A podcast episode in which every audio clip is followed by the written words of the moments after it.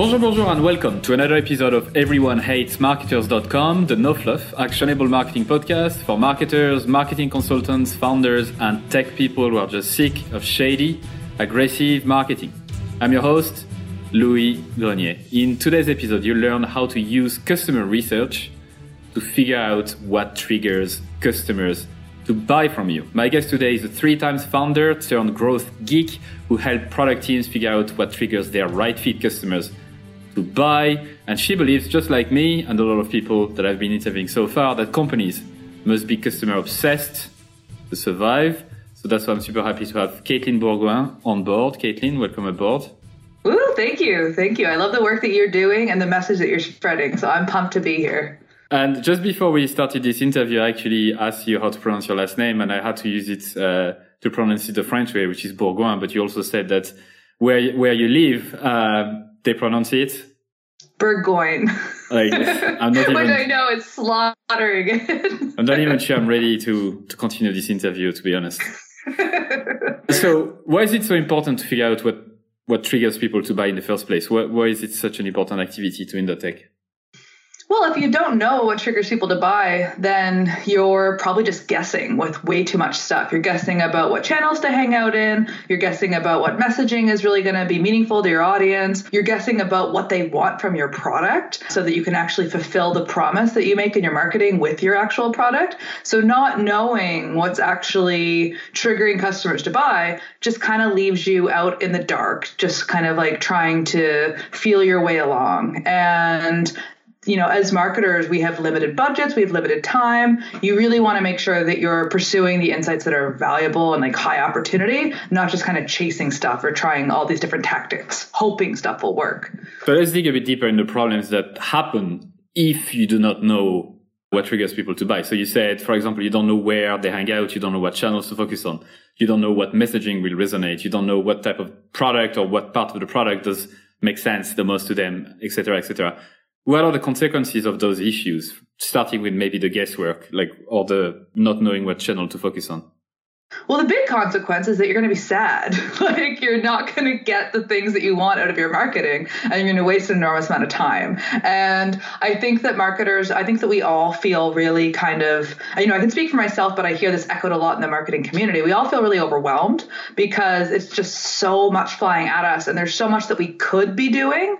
So if you're not putting the upfront work in to really understanding what motivates customers, then you're going to just try a bunch of stuff. It's not going to work. You're going to get deflated. You're going to feel like you don't know what you're doing, like a fraud, like an imposter. So, like when you don't do this first, even if you have really great knowledge of how to tactically do different marketing activities, you might not get the results. And that just gonna, is going to suck for you. And if you work for a team, it's going to suck for your team. And I mean, obviously, that's not a bad, a good thing to talk about necessarily, but you might end up being fired, or you might end up Mm-hmm. underperforming. You might end up not reaching your targets.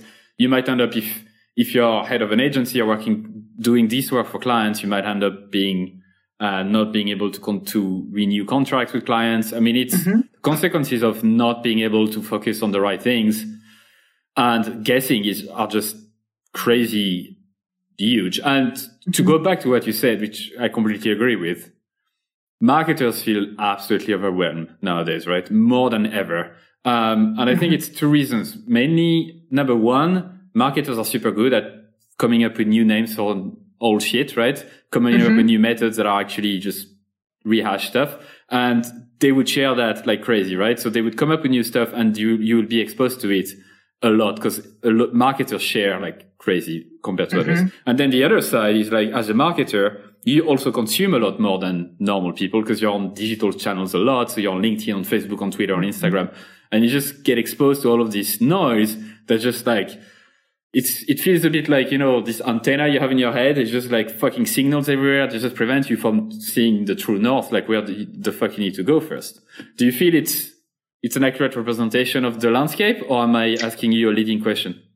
No, I think you're absolutely right. I think that one of the things that I've been thinking about is like, I think marketers are the most over marketed two people on the planet. Like, we are constantly selling to each other, um, constantly selling our ideas, constantly selling um, our products that we create. I mean, if your audience is familiar with that, the Martech stack, it started off, I think it was uh, what was it, 600 um, different products that marketers and salespeople could use, and now it's up to 8,000, and it's finally peaked, and it's not growing at the same rate that it used to. But like, so imagine that. Imagine being in a profession where there are not just 8,000 people, but 8,000 companies that are paying people to go out and try to get your attention to use their product. And you're trying to navigate that and understand, you know, which which channels are important to you, what messages are important, how do these products be, how do these fit into your life? And because marketers are really good at hyping shit up, they make their things sound really, really awesome. And they use really pers- uh, persuasive testimonials and really amazing stories. And all of that leads to you going, I'm not moving fast enough. Like i'm doing something wrong because the results aren't coming in hot and fast like that. And that can be really discouraging and it can force marketers to pursue um, to, to stop pursuing opportunities that they've been putting energy into and start chasing other things. Because the things that they're doing now they don't think are yielding fast enough results.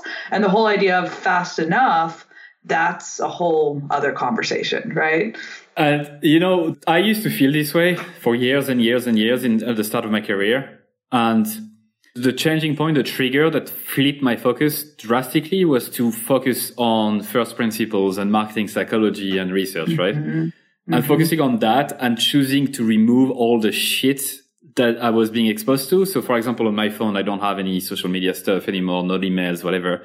I block all most sites when I work, so I can't just go to LinkedIn or whatever. I'm not in on Instagram. I mean, that's just to talk about myself a bit, what, what I'm doing to prevent my antenna uh, to mm-hmm. to be fucking fucked up by all the signals, and that changed everything because as mm-hmm. it brings clarity, doesn't it? It brings peace of mind. It brings tranquility. You know, it brings this feeling that you know you're gonna get somewhere. You know you need to focus on the right things, and things will happen instead of just like chasing like a headless chicken every single fucking new opportunity out there. It just, and it's so draining, isn't it as well? It's so draining, emotionally, just crazy.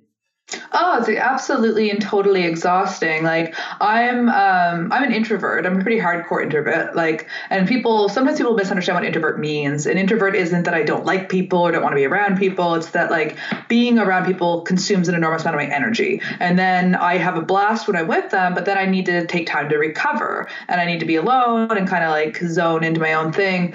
And I find that social media has the same effect on me as standing in like a like rock concert. Like being in there and the noise and all the voices and all the interactions it's draining for me as an introvert. And so i like you have taken a lot of like steps to try to protect my mental and emotional energy.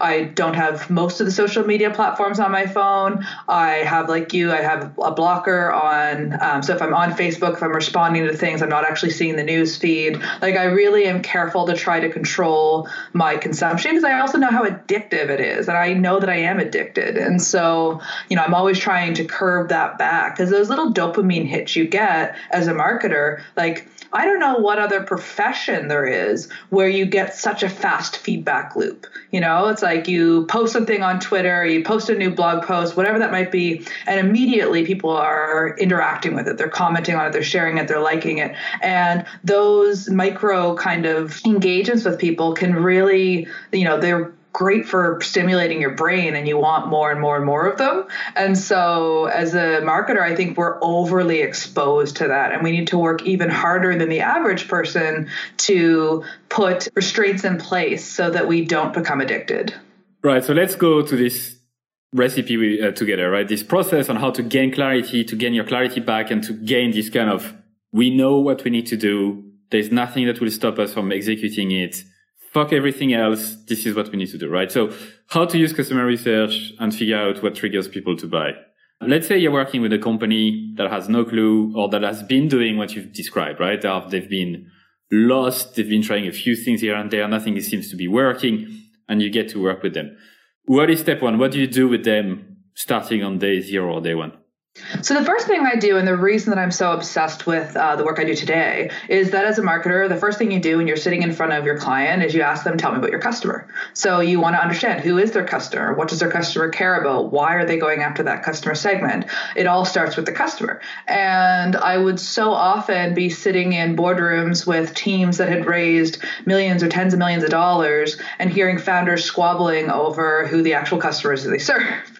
Um, and it really it really showed that this lack of focus on understanding the customer and getting really clear and succinct on that customer's needs was causing them to not grow as quickly as they wanted to grow. And so you know all marketers will say you, you know you want to work strategically not tactically.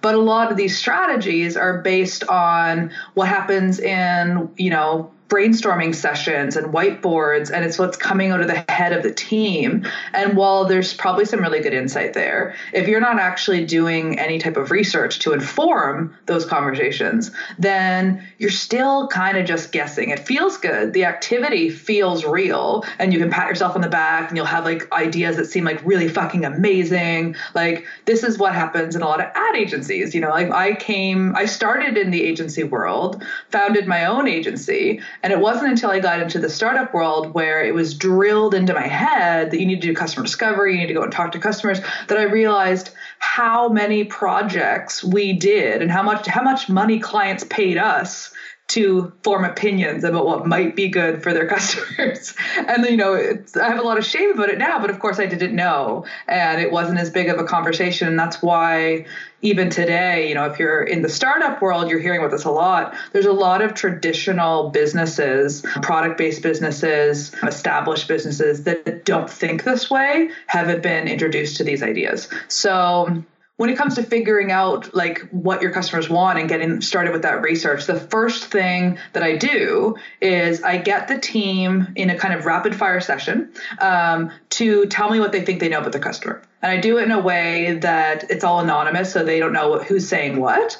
And then i put that up in front of them and i say so here's what you said. Let's see how much congruency there is between what's happening here.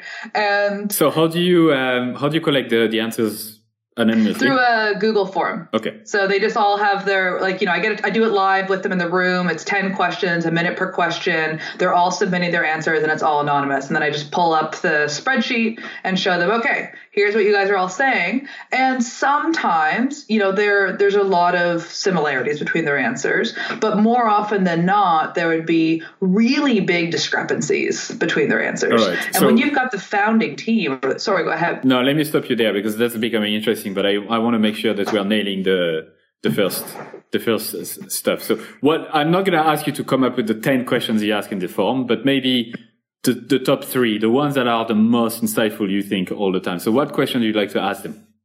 So in this forum, again, this is pulling it from the the team themselves. It would be who is your customer? Mm-hmm. You know, why are you the best option for them?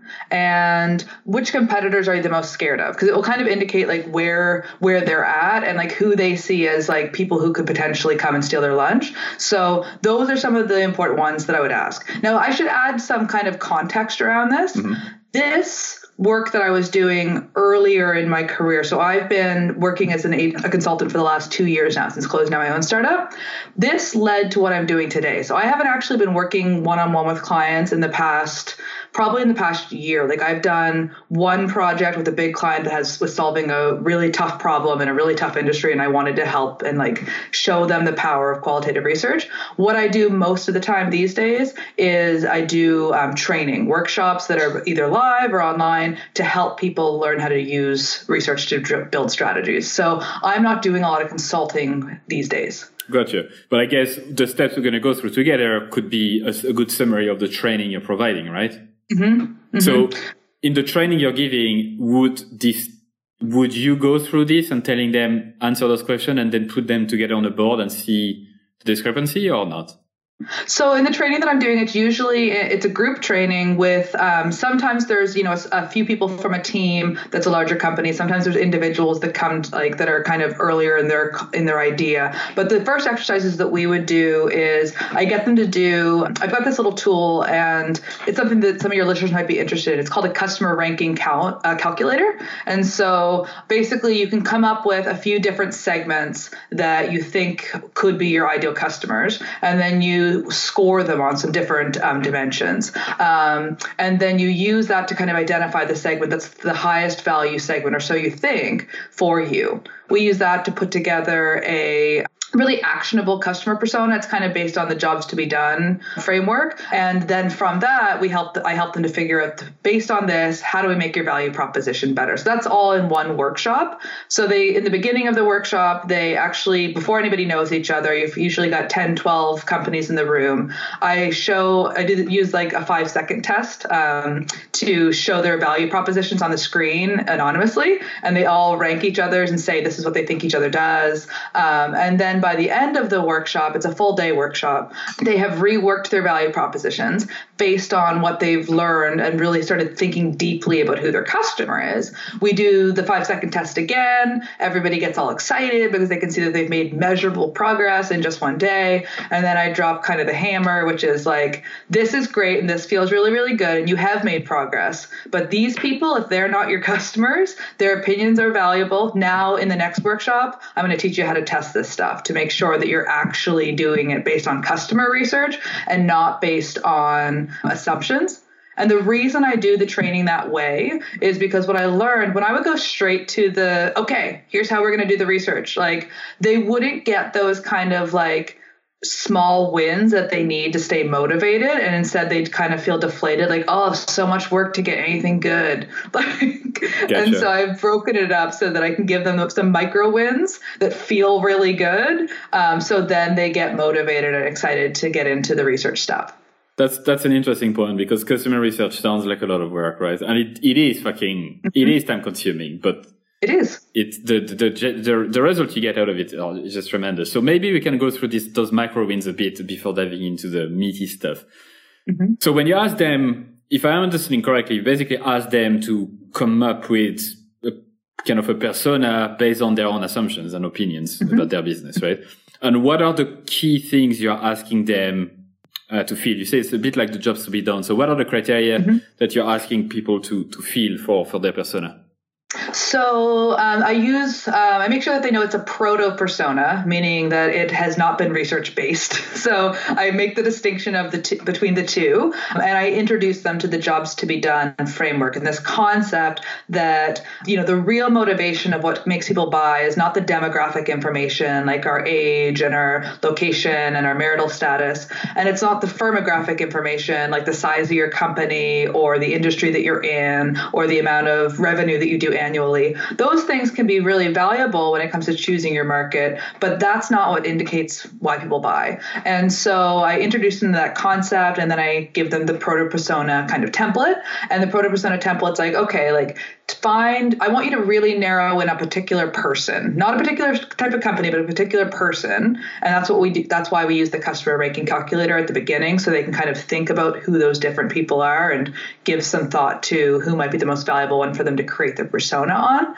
then it's like describe this person. Tell me what a day looks like in their life. Like what matters to them? And then it's like okay so what jobs are they trying to get done? And i like the way that Strategyzer in their value proposition canvas, they talk about these kind of three ways of thinking about the dimensions of what is a job. So, a job, if your listeners are kind of unfamiliar, jobs to be done is a hotly debated innovation framework. And kind of the, the main thing you want to understand about jobs is that people don't buy things because of certain demographic stuff. They buy them because they have thing they have progress that they're trying to make in their life. Basically, they're hiring a, a, product or hiring a service in the same way you'd hire somebody to work in your business to try to help them to get to that outcome. And so, when you think about it from that perspective, um, it really changes how you shape your marketing and it really changes how you design your products. And so, I like what Strategyzer talks about though, with the kind of like there's dimensions to a job. So if you, let's say for instance, that the, you know, functional thing you're trying to do is grow your email list. That's like the functional thing you're trying to do. But there's things involved in that that are really, really powerful from a marketing perspective, such as the social dimension. Like, it's how are you perceived by others when you're trying to do that thing? Because that's something that's going to matter a lot to you when you're choosing a solution. And then the personal dimension is like how do you want to feel when you're doing the thing? So one example i like to give is like if you think about a high heel, a stiletto high heel. There's no functional job for a stiletto high heel. Like functionally, it is it doesn't make any sense. But you know, socially, it's all about how I want to be seen. I want to look sexy. I want to, people to think that I'm successful. And then personally, it's like I want to feel confident. And so when you understand something like that, you could come up with an innovative solution. Like there are these really cool shoes where the heels can actually click on and off. And you can turn it from like a super high four inch heel down to like a two inch heel. If you understand the whole what your customer is trying to achieve and then what you know what barriers are stopping them from achieving it then you can design better products and you can market them more effectively so um, the persona includes kind of those three dimensions it includes like alternate solutions that they're already using what are their buying objections what's going to stop them from actually buying your thing um, what's the criteria that matters and a few other. I have I have it on the wall right so here. let's actually. go back. Let's go back to the so the jobs to be done. We talked about it a few times. You re you explain it very well as well. Again, I think it's important that you that you that you explain it. So you you ask you ask your people in in the in the room that you're training uh, to come up with that on their own, trying to imagine it, right? So that's mm-hmm. one thing. Second thing you said is alternative solutions. Let's go over that a bit because that's mm-hmm. also super important. So it's not alternative solutions are not direct competitors, right? They're not the no. tool that they that you could use that have the exact same feature than you. Those are, those are not alternative mm-hmm. solutions. I mean, they could be, but not only. So can you talk me through a bit? What is the difference?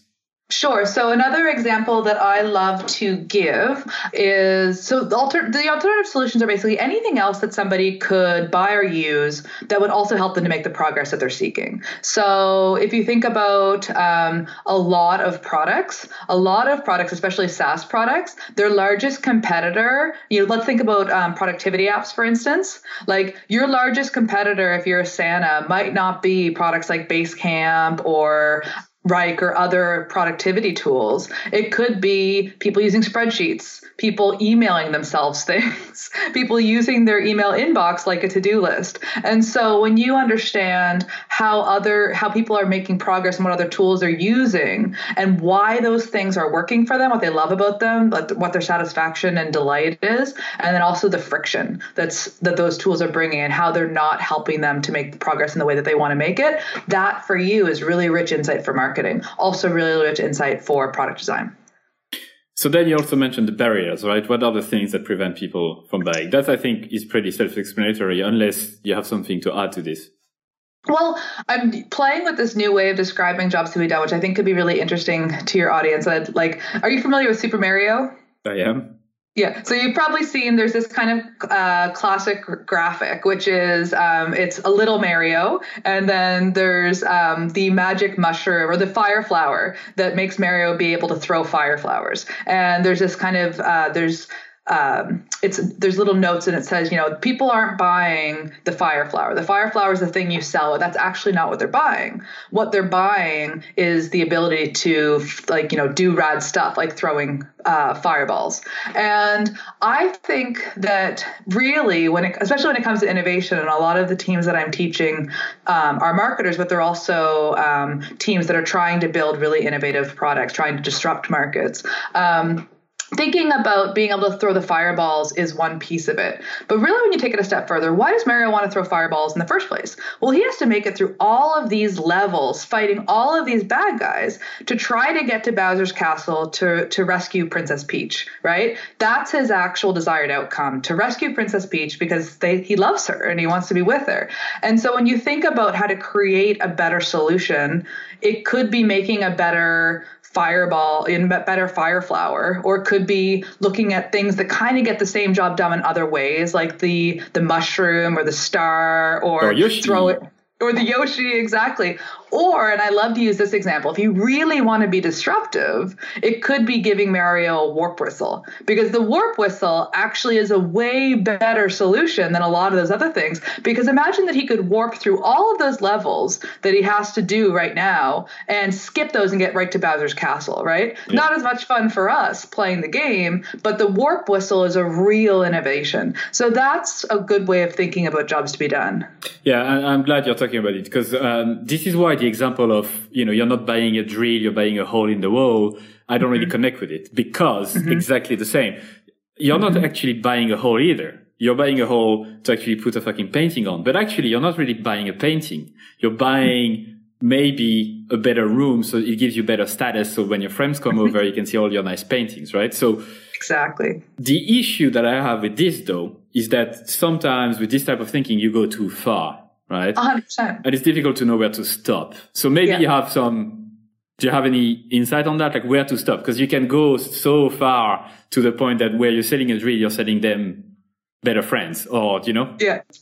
Well, I think that I think there's two ways of thinking. That's why I like some of the work that Strategyzer's done because um, some people don't like their outlook on it, but I like the idea of thinking about the progress people are trying to make from a functional perspective and from the social and personal. Because you can't just ignore the functional parts. Like if they've decided, like from a marketing perspective, like yeah, you might um, show somebody, you might run an ad if you're DeWalt, for instance, who sells drills, and show a new homeowners and they've just moved in and they are, you see all the work that they're doing and they're putting all this effort in trying to make their home nice and then they just like you know i think the example that Alan Klement gives is like the new homeowner needs to keep going and borrowing his father-in-law's drill. And it becomes a bit of a pain because he's waiting to, for his father-in-law to kind of lend him the drill and he has to return it every time. So eventually he goes out and he buys his own drill. And then you could see like kind of in this ad how it would be like them drilling the hole in the wall and hanging that final picture before a housewarming party right? Like that's telling a story to a prospective customer from a marketing perspective. But when that customer shows up at home hardware or rona wherever they go because they've been inspired they're like yeah i also need a drill. Like then you have to think about the functional stuff because like that stuff's really going to matter at that stage. Like like you know what is the price point? Like how does it work? Like all of that stuff matters too and looking from an innovator's perspective at how to make a better drill might be really important or showing the um, the person buying the little like sticky hooks instead of a drill, you know, looking at the drill and then going for the sticky hooks. Like there's lots of from a marketer's perspective, you can extrapolate up too far with jobs to be done thinking where it's like everybody just wants to be liked, right? you yeah. don't want to go that far because then you're up in marketing nowhere land. All right. Okay. So we went through the jobs we done from a functional and emotional perspective. We've gone through alternative solutions. We've gone through the barriers. Is there anything important that you like to to go through before we actually say how the fuck do you come up with this information? Um, the other thing that's really important to um, to think through is like what are the what are their challenges with their current solutions? So not just what are their current solutions, but what are their challenges with their current solutions? So it's like there's objections to them buying your thing, but you also really want to think about what are their um, problems with their current solutions because that's really rich from a marketing perspective. If uh, something else is awesome and amazing but too expensive, then you can talk about your thing and say how it's awesome and amazing and does a lot of the same things, but it's you know more affordable because you have a different model, whatever. So those are kind of the things that typically I have uh, people going through the training thinking about when they're putting together the proto persona. And the purpose of doing those is really to get them thinking deeply about their customers in this way. And because a lot of the teams that come through my workshop are either technical people who are building, you know, a software product who might not be marketers or newbie marketers that just joined a team that maybe haven't worked in software before or small business owners who don't who aren't marketers, right? They're running their business but they're not marketers. Like they often have not ever thought this deeply about their customers. So my big goal is to start off by getting them to think deeply about their customers and showing them, giving them some major aha moments of thinking about why their customers actually make decisions. So that's kind of step one. Yeah, that makes all the sense in the world. So I think if you're listening to this right now, you're probably wondering how the fuck do I get to this answer then? Because that's all well and good to understand the jobs to be done from a functional, emotional perspective or alternative solutions. But how do you actually come up with this information where you're fairly certain that this is it, right? This is, this is true. And I can use this information for messaging, for marketing strategy and whatnot. We don't have like obviously an, entire day to come mm-hmm. up with those. So you might have to select one or two things for people to do that will have the highest impact, right? In, yeah. Compared to the efforts required. So if you had to pick one thing or two things to do from a research perspective, what would they be? The number one thing I'd recommend doing, and it's the thing that will take a little bit more time, but it will yield the most insight, is to do um, one-on-one interviews with either your current customers or people who you think represent your ideal buyer. Um, and when you do those, you want to talk to them ideally when they have started using um, either your solution or maybe a competitor's solution in the last um, couple of months. And the reason why is because I like to say, like, when people do customer interviews, um, depending on the way that you do the interview, the questions that you ask, and how you kind of analyze what you learn from it, it can very much be a garbage in, garbage out problem where people ask shitty questions, they bias their whole interview. They're basically just asking questions that they think they already know the answer to, or they're going to tell them what they want to hear. And so then they get a bunch of like what they think is insight. Um, but in fact, it's totally biased and it's not helpful. Um, so the big thing that I recommend people do when they decide to do um, these one-on-one interviews is the reason you want to talk to people who have recently decided to buy a new solution or switched from their old solution to your solution um, is because they're going to have a really good memory of what actually led to the buying decision, which is really important because people are not databases. You can't just get in there and ask them a bunch of questions and think that you're just going to pull up all the information. A lot of the things that we do in um, the day-to-day of how we make decisions decisions are not that conscious to us. Like, and so you really want to focus on a, a, specific event of them buying something and get them to tell you the story around what led to that purchasing decision, because that's where they're going to start talking about the triggers. They're going to start talking about, well, the first time I realized I had this problem was because X happened super, super valuable insight from a marketer's perspective. Um, because as you do a number of interviews, what you start to see are patterns, patterns of when they notice the problem. And usually, once somebody identifies, okay, the thing I'm doing today isn't really working, they might not immediately go searching on Google or immediately go looking for solutions. They just are feeling the friction. They're just feeling like, ugh, this isn't really working. And at that point, they'll start noticing things around them. So they'll maybe it's a blog post that somebody wrote that they'll go and read, or maybe it's um, you know a billboard that they see when they're driving down the street. But they'll start to see things that before they wouldn't have been paying attention to. Before they could have seen them and they would have just ignored them. Um, so that's really great from a marketer perspective because even though though they might not be ready to buy right now, they're starting to pay attention. And as a marketer, the best thing we can get from potential customers is their attention. And so it allows you to have the opportunity to try to figure out how you can get in front of them with something compelling before maybe one of your competitors does. And then typically other triggers happen. Triggers happen that make them realize, oh shit, like what I'm using right now really isn't working. I need to start actively looking for a solution. And then they'll start actively searching. And this is where a lot of marketers usually first get in front of somebody because they're doing, you know, keyword, they're doing um, keyword research to understand what terms that they should be going after, yada, yada. Um, and then it comes into the decision process where it's like I've, I've figured out a few options that i might use. And i'm trying to decide which one's the right for me. And i'm like using my buying criteria figuring it out. And then they make the decision. So like all along that buying journey there's so much insight that as a marketer you can use. And you can use it to figure out like what type of content you should be creating. Or maybe you're using um, uh, product-based marketing stuff like uh, hubspot's really good at this like they've created a bunch of like uh, they talk about PQLs or product qualified leads, like getting people that want to create like a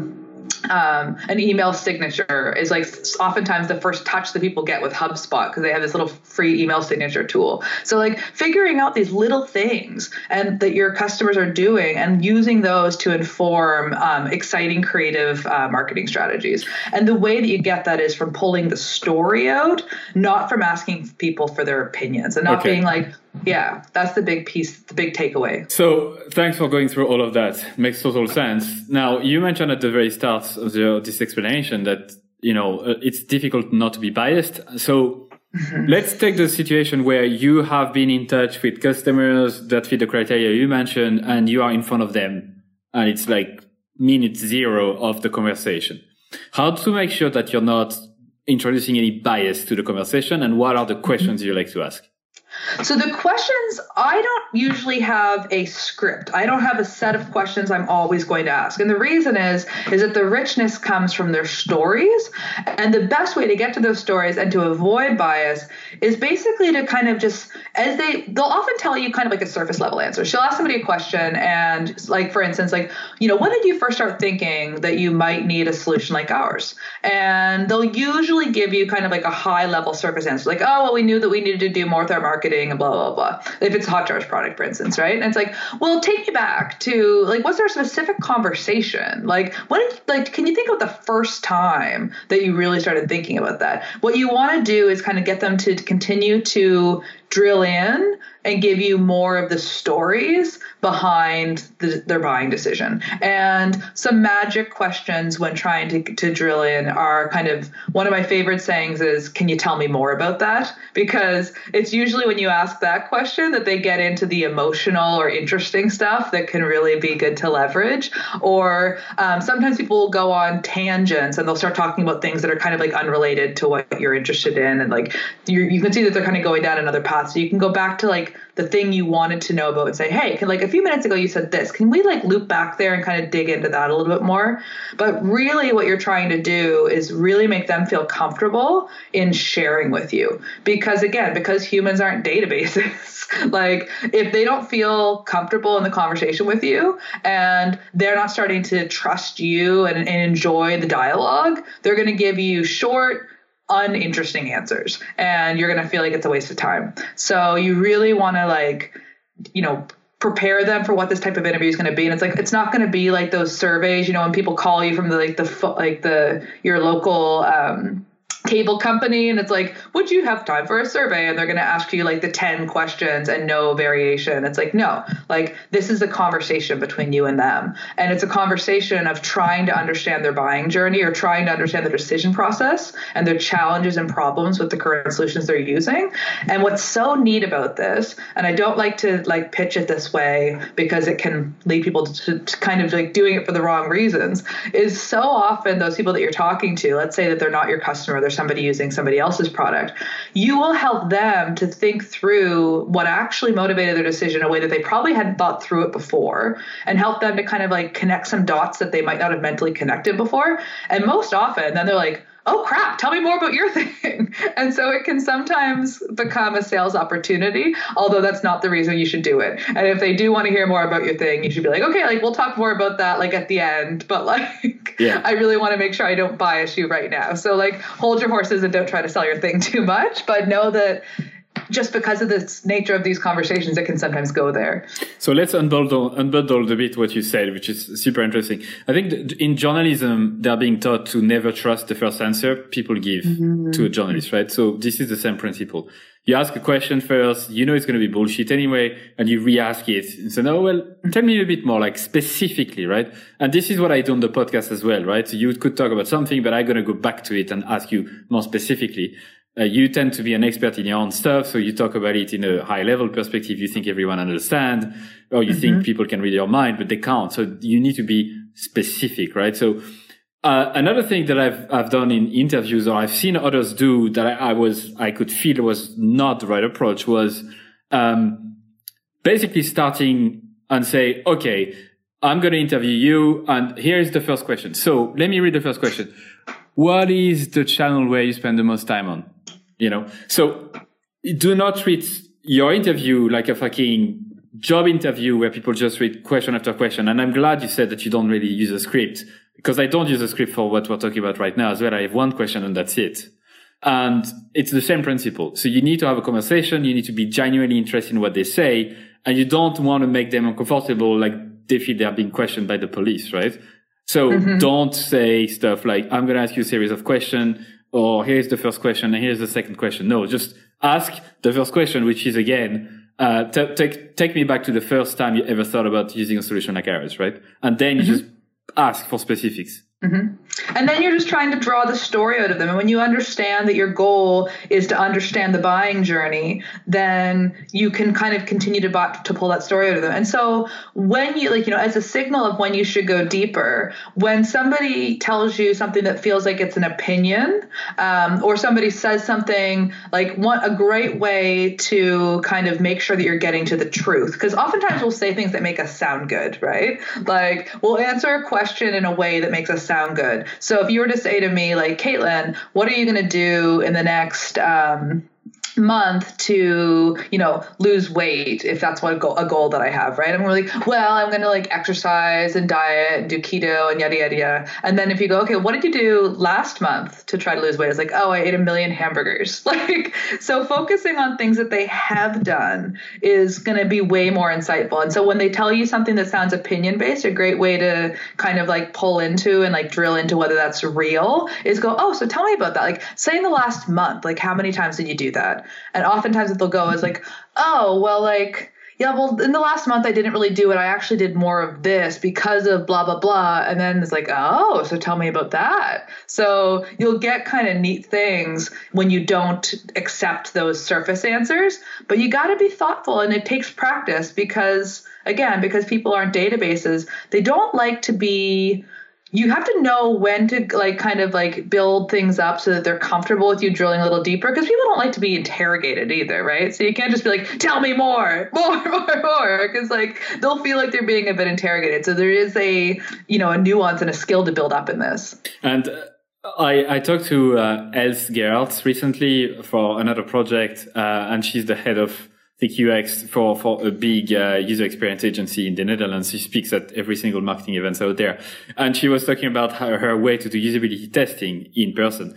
And she was saying that the first 10 minutes are basically bullshit stuff she doesn't need just to mm-hmm. ease people in. So this yeah. is probably something you can do for interviews. You ask them easy questions you you go through the stuff in ba- in in basics term and then you come back once you feel that you're laughing a bit they're laughing mm-hmm. they're feeling comfortable and then you go back to okay talk me back to like you remember 10 minutes ago you said that now tell me the actual truth I mean, you don't say it this way but you basically yeah. drill down Oh, absolutely. I did an interview with um, it's a friend of mine who's running a startup, and I wanted to understand. You know, I, I eat my own dog food. I'm doing these interviews all the time, and I wanted to understand what led him to really investing in doing um, more qualitative research. Because I knew that he'd actually taken on a larger project recently. And the first 40 minutes, he was kind of like he was telling me all these things, and he was kind of like touching on it, but he didn't really go deep. He didn't give me the emotional stuff. Like, you know, that's the stuff that from a market perspective is so rich. And he was kind of like talking it through and talking through. And then finally, after about 40 minutes, he goes, You know what really happened? And I'm like,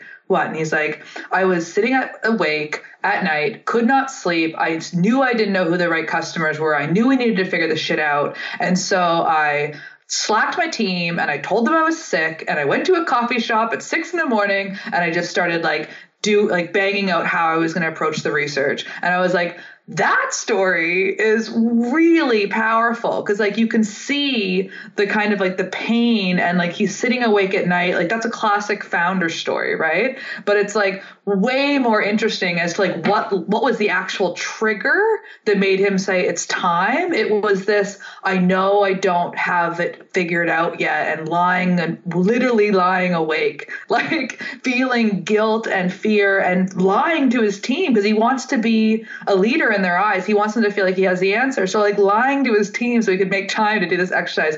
Those types of stories from a market perspective if you get creative are really really powerful. And you can you can visualize the campaigns. You can do around it, right? Straight away, you oh, can visualize totally. this founder in his bed or in her bed with a mm-hmm. bubble that says, you know, exactly the quote that you, he basically told you, right? I mean, you can reuse that yeah. almost verbatim, which is, which is the power of, of research. So yeah. you've talked about something a few minutes ago. See what I'm doing there? Mm-hmm. um, where you talk about like, okay, not being biased. We talked about that. You talked about how to run the interviews. We talked about that. The question to ask. Now, the thing we haven't talked about is how to make sense of it.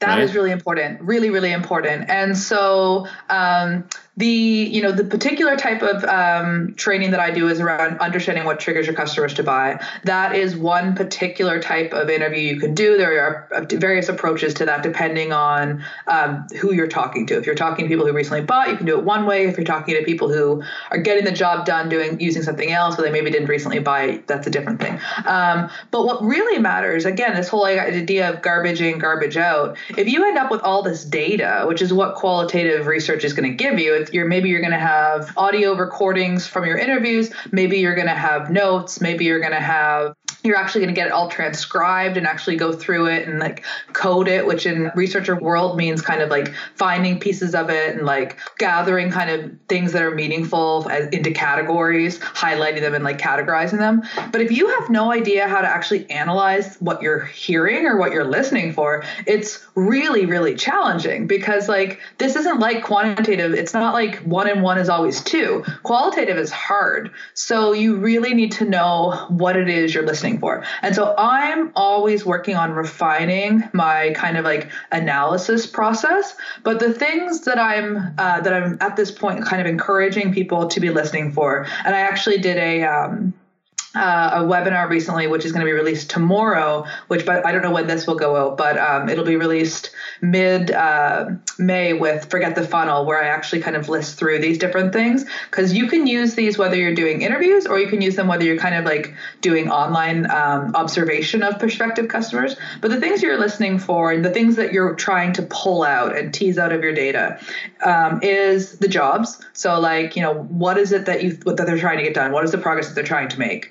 What are their pains currently? Pains with their current solutions. Pains with trying to make, you know, what are, pains with trying to make the progress they're trying to make. What are the things that they want to gain? What is the desired outcomes? If they can actually get the thing done, what does success look like, and why does that matter? Um, you want to be thinking about what are the alternate solutions that they're using, right? Because when you think about those, you can kind of assess your own thing. You want to be listening for buying objections, huge from a marketer's perspective. Also helpful from a product design perspective.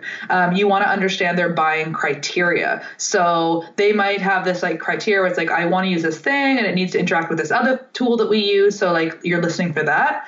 You want to understand what they what um, if it, they're using a product now, what delights them about it. What do they love about the product they're using now? Why is it great? Um, what friction are they having? You know, what isn't working about it? Um, and what else is in that list? Um, those are the key ones. Like those are the key things. Oh, and the other thing that I always am looking for is what I call swipeable copy. Um, and no, a lot of those things are going to be your swipeable copy. Like when somebody says the pain that they have with their current solution, that's often like you just take those words verbatim and be like, "Do you struggle with blue, blue, blue, blue, blue?" And like it's exactly the thing that they're saying. Yes, I definitely struggle with that. But I'll also sometimes find things that don't fit into those other categories, but just are like really good, and then like I'll save that in like a swipe file for later. So I use those categories when I'm analyzing all of my data to kind of, as a high level, to go through it. And I find things that fit into those categories and then i kind of subcategorize like what are the trends inside of that how many people said this particular pain how many people said that it wasn't fast enough was a problem right because if one person said that but 20 people said that their pain was that it was too expensive, then it's more important for me to talk about the fact that are things cost effective versus the fact that it's fast. You know what I mean? So you would get you would get those those interview transcribed. You would then run through them one by one and read through every line and create. I visualize like you have two screens. One screen where you have the the, the transcript, another screen where you have an Excel spreadsheet where you've pre-created the categories, right? Where you you basically take the little snippet of text that are um, either a swipeable copy or just add an X to the category, such as uh, as an objection, the price. A lot of people say price is too expensive. You don't need to rewrite that. You can just put a, a little box that just counts the number of people who've said that, right? So it sounds like in terms of the spreadsheet, you would have a tab for each category uh, a so I don't use a spreadsheet. Um, I use a Dovetail app, which is a it's specifically designed for qualitative research. But as I like to say to other marketers, that can be totally overkill for you, depending on what you're trying to do. Like I use it that way because like it's I do enough of this that it saves me a lot of time to use a true qualitative research um, product. But if you don't, if you aren't using a true qualitative research project product, one thing that I actually like using um, is Airtable. And so what I'll do is I'll have kind of um, I'll create an Airtable base and I'll have a, a form view of that base and it will have kind of like some of my common questions and then at the end I'll have a like key takeaways thing where I can kind of put in the things that were that mattered from that interview. So I'm kind of collecting them as I'm on the call because not everyone is going to take the time to record it transcribe it like it depends on your purposes like it depends how you plan to use the data but a lot of people probably aren't going to go to that effort because it takes too long. And I'd rather see people do it quick and dirty and actually do it than not do it at all because they yeah, like don't want to go through and code everything. Especially if you're listening to this and it's the first time, I'd like the trigger to making you do customer research is listening to Katelyn right now and you don't want to be overwhelmed. It sounds like Airtable, which is a like basically it's like a mix between Excel and the database and a few other stuff like forms so you have a form view where you just enter and input the answer as you go, as you listen to them, and then automatically Airtable will compile them once mm-hmm. you have a few, right? And so you can yeah, see exactly. at a glance the fuck is happening. Yeah. Yeah. Um, and I've got a neat Airtable view that can feed into the same one that I use on my, I basically have a form, which is like, if I see something I say in the wild, so like if I see somebody um, commenting on a, about a competitor's product, about one of the things they hate about it, or um, if I see somebody um, talking about what they love about our product, for instance, I'll kind of copy and paste that. I have a little form view that I can grab from my browser. I also have a shortcut on my mobile phone, and I'll pop that in there and I'll categorize it again using those high level categories so that I'm saving it for later. Because that, again, the voice of the customer, the actual words that they're using can be really great. And from a marketer's perspective, when you're trying to get team buy in on things, it can be really helpful for you to be able to go, here's what a customer said about X, Y, and Z versus you going, in my opinion, I think that we should do this. So, like gathering those from the actual customer and being able to show them to your team, depending on what project it is or like why you're trying to get their buy in, can be super handy. Katelyn, thanks so much for going through this step by step with me. Yeah, you went through a lot of details. Perhaps you could send a template of your Airtable stuff and we can add it to the episode show notes Absolutely. and send it via email to people. It should be, could be quite fun to see. Uh, but I have three questions to ask you before I let you go. Um, mm-hmm. What do you think uh, marketers should learn today uh, that will help them in the next 10 years, 20 years, or even 50 years? I think that the one of the most undervalued skills not that it's undervalued but I, I, think that it's a big one to learn and really really powerful is copywriting. Like i think that marketers you know being a, a, strong copywriter is important and the way that you become a strong copywriter is through customer empathy and understanding your customer. So i would say it's something that you need to work on. Some people innately have that skill and they're great at it but being better because it's going to allow you to make your argument internally um, and also make you know be more persuasive with customers and what are the three best resources you'd recommend uh, listeners? Could be anything from um, a book, podcast, conference, anything. It's unrelated to marketing, but one of my favorite resources, because I think you can so apply it to marketing, is the Atomic Habits book by James Clear. I think that when it comes to a lot of what we do in marketing, it's about developing habits. It's about, you know, because you don't get those immediate results right away sometimes. And so you have to be able to figure out how to build recurring habits to get you to the success that you want over time, because a lot of it builds. So I would say that book was a game changer for me. A, another resource that I think would be really good there's so many great ones. I would say depending on what you know if you're trying to build a high growth company i think that the um, cxl blog is really outstanding um, they deliver so much really like great deep articles um, and they of course have training as well but i think that their content is real like their blog is just like fantastic. They really go deep.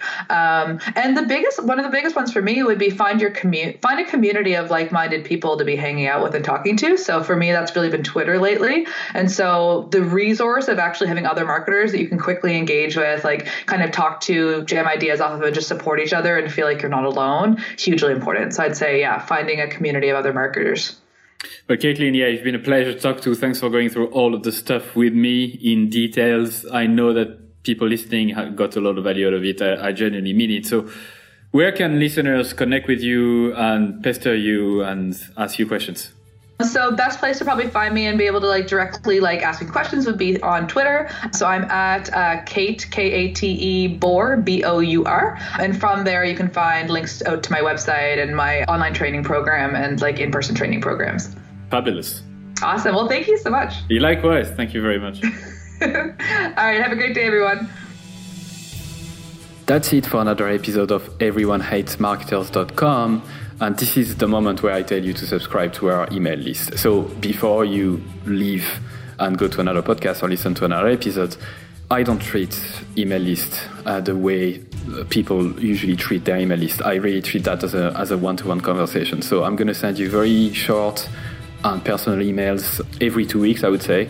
We, I'll inform you of guests in advance. I'll share with you my numbers and how many listens we get. And I'll also ask you for your feedback in terms of the questions we can ask future guests. And perhaps I can also uh, have you on the show uh, someday. So don't be afraid to subscribe. I'm not going to spam you, and you can always uns- unsubscribe for sure if you wish. The second thing we need from you is your harsh and honest feedback. We know that this show is not perfect yet, and we always uh, can improve. So you can send us your email at feedback at everyonehatesmarketers.com. Good or bad, please feel free to send me an email. And the last thing I'd like uh, from you is that if you did like the episode, please share it to your friends, your colleagues, or whoever might like it. And also, please review it on iTunes or another service that you might use to listen to your podcast. Because if you leave us a five star review, it means that more people will be likely to listen and we can spread the word quicker. So, thank you so much once again, and au revoir.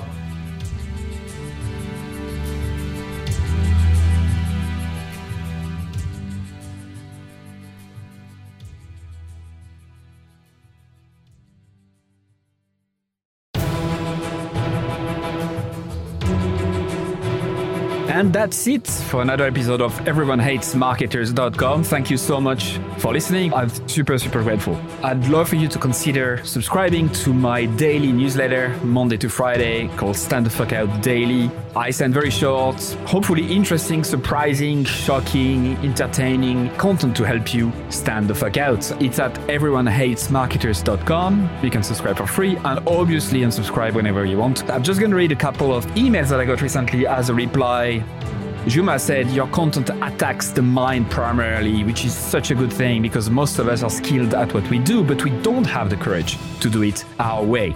Mark, who just subscribed a couple uh, days before, said, This is my first issue of your newsletter. Love it. Glad I subscribed. Brianna said, I just realized this morning that my email habit is now to one, skim through the list, two, select all unread industry email except yours, three, delete and don't think twice, four, quickly skim yours. Amy said, also loving the new content that's coming from you. It feels really lovely. Campbell said, I like your writing a lot. It really resonates. There's so much bullshit out there. It's good to touch the authentic. And Chloe said, Where is the I fucking love this email button? Brilliant. I hope you subscribe. You'll be joining more than 14,000 subscribers at this stage, which is crazy. It's the size of a small stadium. Anyway, thank you so much. See you on the other side.